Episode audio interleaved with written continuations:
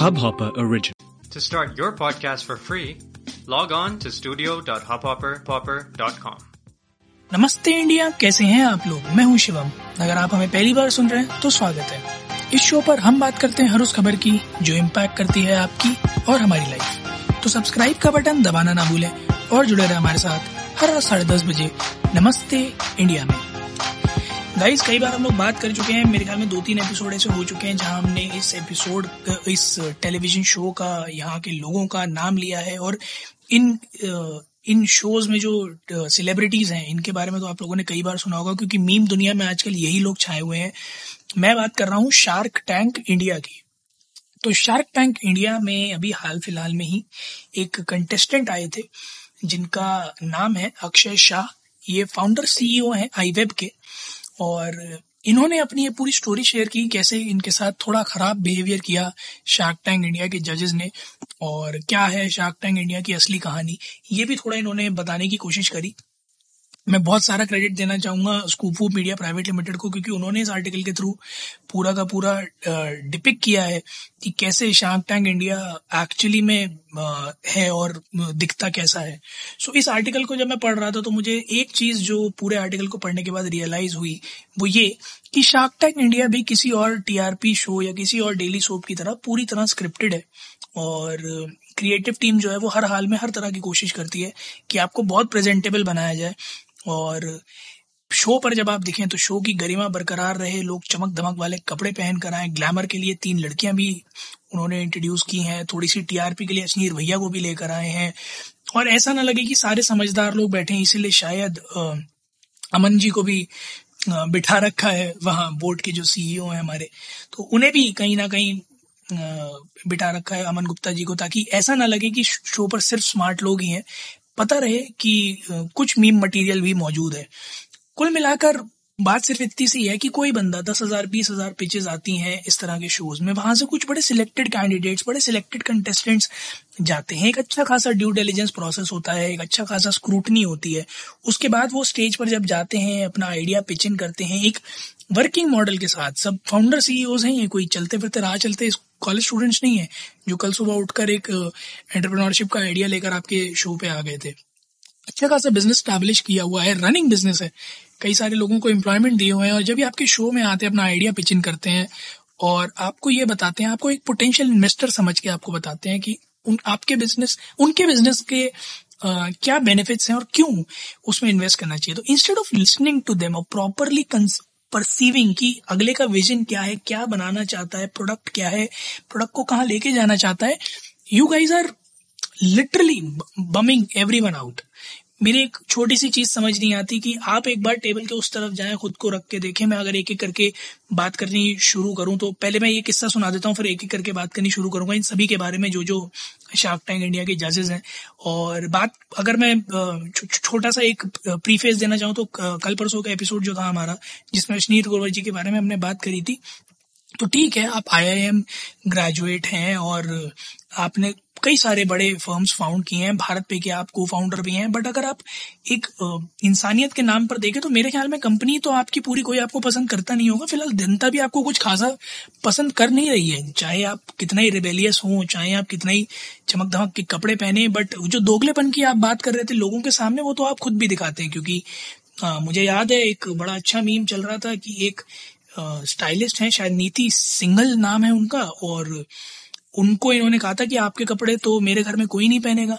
और उनकी बीवी कपिल शर्मा शो पे नीति सिंगल की बनाई हुई ड्रेस पहन कर गई थी। उन्होंने कहा भी नीति ने कि हो सकता है शार्क्स को आपकी ड्रेस पसंद आई हो, बट मुझे बहुत पसंद आई थी। तो आपके तो घर में मत मुताब चल रहे हैं, आपके तो घर में मतभेद चल रहे हैं, आपसे अपने मसले निबट नहीं रहे। आप लोगों को समझा रहे हैं कि इस प्रोडक्ट में बिल्कुल मतलब मैं दस सेकंड, एक सेकंड और देखा तो मेरा ज़िंदगी बर्बाद हो जाएगी। मेरे ख्याल में आपको थोड़ा सा ये बात रियलाइज़ करने की ज़रूरत है कि अगर आपको उस कुर्सी पर बैठाला गया तो इस विश्वास के साथ बैठाला गया है कि आप बडिंग एंटरप्रेन्योर्स का हौसला अफजाई करेंगे। अगर उनके आइडिया में कुछ कमी है तो उनको शायद थोड़ी हेल्प करेंगे, ना कि उन्हें डीमोटिवेट करेंगे। So my request to all shark tank जजेस is try to get out of your bubble try to think from a broader perspective and maybe maybe you are C but you need to learn how to be good at speaking with people बात करते हैं इस पूरे incident की। अक्षय शाह जी ने बताया कि सबसे पहले एक तीन मिनट की पिच होती है, जिसके बाद कुछ क्वेश्चन आंसर होते हैं और आपकी पिच जो है, वो क्रिएटिव टीम जो है चैनल की, वो डिसाइड करती है। आपको ज़्यादा से ज़्यादा हिंदी में रहना होता है और इंग्लिश का कम से कम प्रयोग करना होता है। तो चैनल में जो है, ज़्यादा से ज़्यादा कोशिश ये की जाती है कि आप हिंदी में बात करें। पहले मेरी चीज़ तो समझ में नहीं आया कि लैंग्वेज बैरियर क्यों यहाँ पर इंट्रोड्यूस किया है। आज की डेट में क्लोज कैप्शन तो टीवी पे भी आ जाते हैं। तो लैंग्वेज बैरियर क्यों? आप अगर किसी की हिंदी अच्छी नहीं है तो फिर वो आदमी तो वो इंसान तो बहुत मुश्किल में पड़ जाएगा। तो मेरे को ये चीज़ थोड़ी सी खटकी की यहाँ हिंदी के ऊपर थोड़ा ज़्यादा स्ट्रिक्ट इस बात पे था। तो पहले दिन जैसा उन्होंने बताया कि जो है आप अपना जो है, क्या कहते हैं, अपनी जो पिच है, वो लेकर जाते हैं आप, जो है सारे इन्वेस्टर्स जो शार्क्स हैं उनके सामने रखते हैं और एक एक करके आगे बढ़ते जाते हैं। लास्ट डे में आके ज़्यादा से ज़्यादा आप दस मिनट तक का ही जो है फोकस अटेन कर पाते हैं उन पे। ठीक है? तो अक्षय जी ने बताया कि मैंने अपना पूरा आइडिया पिचिन किया था कि हमारा फ्रीमियम मॉडल है B to B to C B to B to C actually B to B to C SaaS model है मार्केट प्लेस है, जहाँ पे यू नो यूनिवर्सिटीज और कॉलेज को हम डिजिटाइज करते हैं। सात हज़ार के स्टूडेंट्स हैं और उनकी जो भी फ़ीस वगैरह ट्रांजेक्शन वगैरह हैं, उन्हीं के अगेंस्ट हम जो भी कमाते हैं, वो कमाते हैं या थोड़ा बहुत जो भी फ़ी पेमेंट्स वगैरह एक्सेट्रा एक्सेट्रा ट्रांजेक्शन है, उनमें ही जो भी कमीशन है, वो है हमारा। तो उन्होंने पॉइंट करते हुए कहा कि अशनीर जी का जो है जो एमडीआर के ऊपर थोड़ा सा टिल्टेड रहता है, मामला तो उन्हें वो बिल्कुल पसंद नहीं आता है। और एक बड़ी अजीब किस्सा हुआ, मैं देख भी रहा था इस एपिसोड में, जब उन्होंने मेंशन किया कि मेरे पास 700 के स्टूडेंट्स हैं। तो अश्नील जी कहते हैं कि डेटा तो किलो के भाव चांदनी चौक पे बिकता है। तो मैं सिर्फ़ as as an engineer myself working in startup मैं सिर्फ़ एक चीज़ कहना चाहूँगा कि डेटा किलो के भाव चांदनी चौक पर नहीं बिकता है अश्नील ग्रोवर डेटा जब आप इस तरह के पिचेस करते हो, जब आप अपने डेक्स बनाते हो, जब आप इन्वेस्टर्स के पास जाते हो तो आपको एक्चुअल डेटा दिखाना पड़ता है। क्योंकि आपको हमेशा दिमाग में एक डर रहता है कि अगर स्क्रूटनी होगी तो मैं पक्का पकड़ा जाऊँगा इन्फ्लेटेड नंबर से। बट शायद वो आपके दिमाग में नहीं है क्योंकि आपकी तो खुद की स्क्रूटनी चल रही है कंपनी की इन्फ्लेटेड इन्वॉइसेस की। तो मेरे ख्याल में आपके लिए वो मैटर नहीं करता था अश्नीर जी। तभी आपने ये बात बोल दी बट हाँ डेटा एक्चुअली में मैटर बहुत ज़्यादा करता है और कितना फैक्चुअल है, कितना करेक्ट है, ये बात भी बहुत ज़्यादा मैटर करती है। खैर, अभी तो जब स्क्रूटनी के रिज़ल्ट आएँगे और आपकी कंपनी के जो फाइनेंशियल ऑडिट्स होंगे, उनसे जब बाहर निकल कर आएगा कि शायद घपला है या नहीं है तो क्लियर हो जाएगा कि डेटा कितना इंपॉर्टेंट है। मेरे ख्याल में आपको भी और सारी जनता को भी। इसके बाद उन्होंने, अक्षय शाह जी ने बताया कि जितना भी स्टूडेंट्स का डेटा है, उसको इंटेलिजेंट एआई पर रन किया जाता है और मार्केट प्लेस में जो उनके पार्टनर्स है, वो उसको कहीं ना कहीं थोड़ा बहुत लेवरेज भी करते हैं। बट उन्होंने फिर धीरे धीरे ये भी बताया कि मेरे पास जो मेरी एप्लीकेशन है वो रिस्पॉन्सिव है और एक वेब ऐप है, इसलिए कोई मोबाइल ऐप इंडिविजुअली बनाने की ज़रूरत नहीं पड़ी और प्राइमरी जो उनके कस्टमर्स हैं वो यूनिवर्सिटी के स्टेक होल्डर्स हैं। तो मुझे उनके अकॉर्डिंग बिल्कुल सही बात थी कि वो उतना ज़्यादा यूज़ में नहीं है तो इसीलिए एक अलग मोबाइल ऐप बनाने की नीड नहीं है। तो मेरे ख्याल में वो चीज़ भी अश्नीर जी को कुछ खासा समझ नहीं आई कि मोबाइल ऐप क्यों नहीं है, वो थोड़ा उस तरफ़ भी टिल्टेड थे। नमिता की अगर बात करें, नमिता को तो टेक के बारे में खासा कुछ पता नहीं था तो उन्होंने एक लकड़ी से सबको हाँक दिया कि मेरे को टेक के बारे में पता नहीं है तो मैं इंटरेस्टेड नहीं हूँ। आइडिया बहुत अच्छा है बट मेरे को टेक पिचेस समझ नहीं आ रही तो मैं क्या करूँ? मेरे ख्याल में एक लकड़ी से सबको हाँकना सही भी नहीं अगर आपको टेक पिचेस समझ में नहीं आ रही तो वो आपकी गलती है, ना कि किसी ऑन्टरप्रेनोर की जो आपके सामने पिच लेके आया है। मेरे ख्याल में आपको अपना विजन थोड़ा ब्रॉड करने की ज़्यादा ज़रूरत है। आपको शायद ऑफ़ द शेल्फ जाकर या ऑफ़ आवर्स में जाकर थोड़ा पढ़ने की ज़्यादा ज़रूरत है, या फिर इस तरह के पिचेस के बारे में आपको पहले से थोड़ा सा क्रिएटिव टीम से शायद पूछने की ज़्यादा ज़रूरत है कि क्या अगले पिचेस टेक से रिलेटेड आने वाले हैं और उनके बारे में थोड़ा पढ़ें, थोड़ा ब्रश अप करें, या फिर आर्ट सीधा पूछ लें। कि ऐसा क्या है इसमें, या थोड़ा समझने की और कोशिश करें बजाय इसके कि आप सीधा सीधा नकार दें। और अगर आपको ये लगता है कि आप एक सेट ऑफ़ पिचेज ऐसी हैं जो आप एंटरटेन ही नहीं कर पाएँगे तो मेरे ख्याल में आपको छोड़ के चले जाना चाहिए। क्योंकि आप आप, और शार्क्स का तो टाइम वेस्ट कर ही रही हैं बट और कई सारे पोटेंशियल ऑन्टरप्रनोर्स का भी टाइम वेस्ट कर रही हैं। अगली बात करें, अगर बोर्ड के जो सीईओ है अमन गुप्ता जी उनके बारे में तो उन्हें इनका आई वेब का लोगो और नाम थोड़ा पसंद नहीं आया। उनके अकॉर्डिंग ये कोई बहुत कैची नेम नहीं है कोई बहुत टेकी नेम नहीं है टेक प्लेटफॉर्म के लिए तो उनका लोगो जो है और वो चीज़ समझ में नहीं आई है। इसमें अमन जी ने एक बड़ी अच्छी बात लिखी है कि ये कोई यूएसबी हेडसेट नहीं है जो इतनी आसानी से समझ आ जाता थोड़ा वक्त लगेगा हाईटेक है।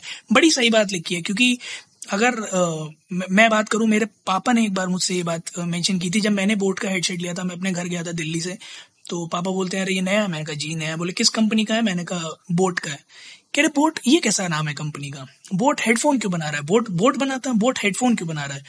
और बोट में ए कैपिटल क्यों है, ये तो मेरे भी आज तक समझ में नहीं आया। बट ठीक है, क्योंकि उनका बिज़नेस थोड़ा सक्सेसफुल है और वो एक शो के जज हैं तो वो सामने से इस बात को डेफिनेटली पूछ सकते हैं बट आप टेबल के इस तरफ़ से नहीं पूछ सकते।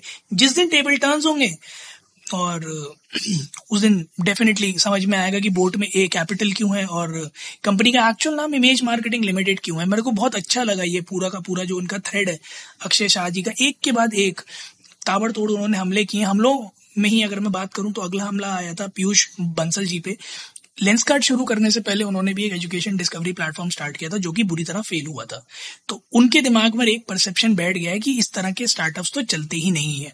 जिसको अक्षय शाह जी ने बड़े इतमान से उन्हें बताया कि देखो भैया, मेरे पास ढाई सौ मॉड्यूल है डिजिटाइज किया है पूरा यूनिवर्सिटी का एंड टू एंड प्रोसेस और B to B to C का ये जो रेवेन्यू मॉडल है बहुत अच्छा है बट उन्हें ऐसा लगा कि ये B to B to C का जो रेवेन्यू मॉडल है, ये एक किताबों में से पढ़ा हुआ मॉडल है या कुछ ईजाद करने की कोशिश कर रहे हैं अक्षय झा जी, और ये सक्सेसफुल नहीं होगा तो उन्होंने भी थोड़ा सा नकारते हुए इसको आगे बढ़ा दिया।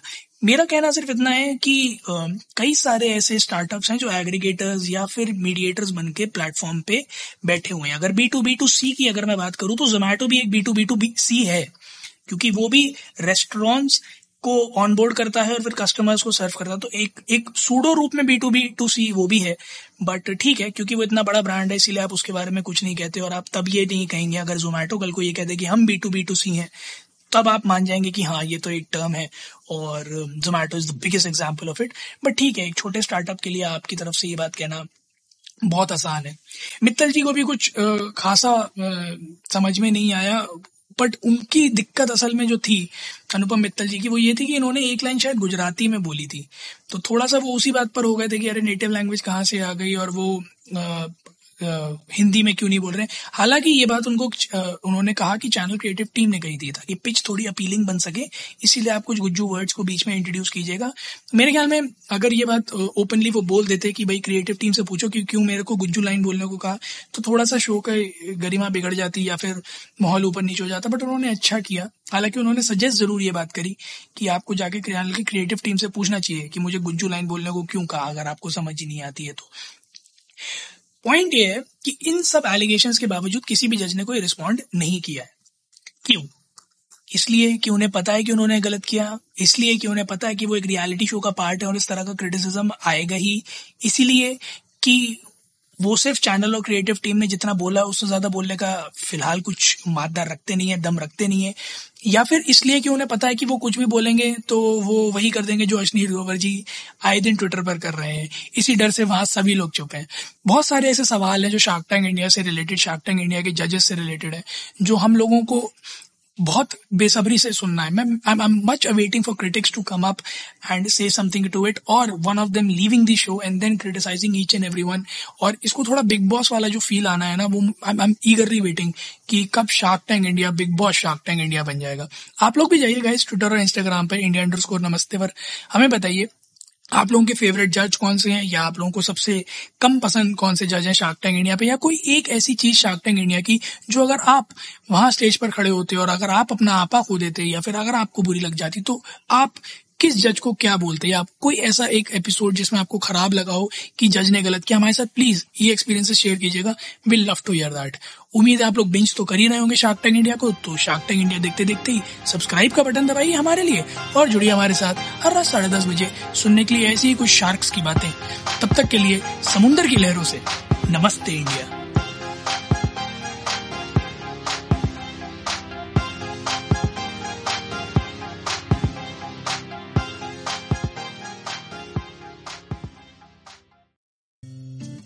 इस हब हॉपर ओरिजिनल को सुनने के लिए आपका शुक्रिया।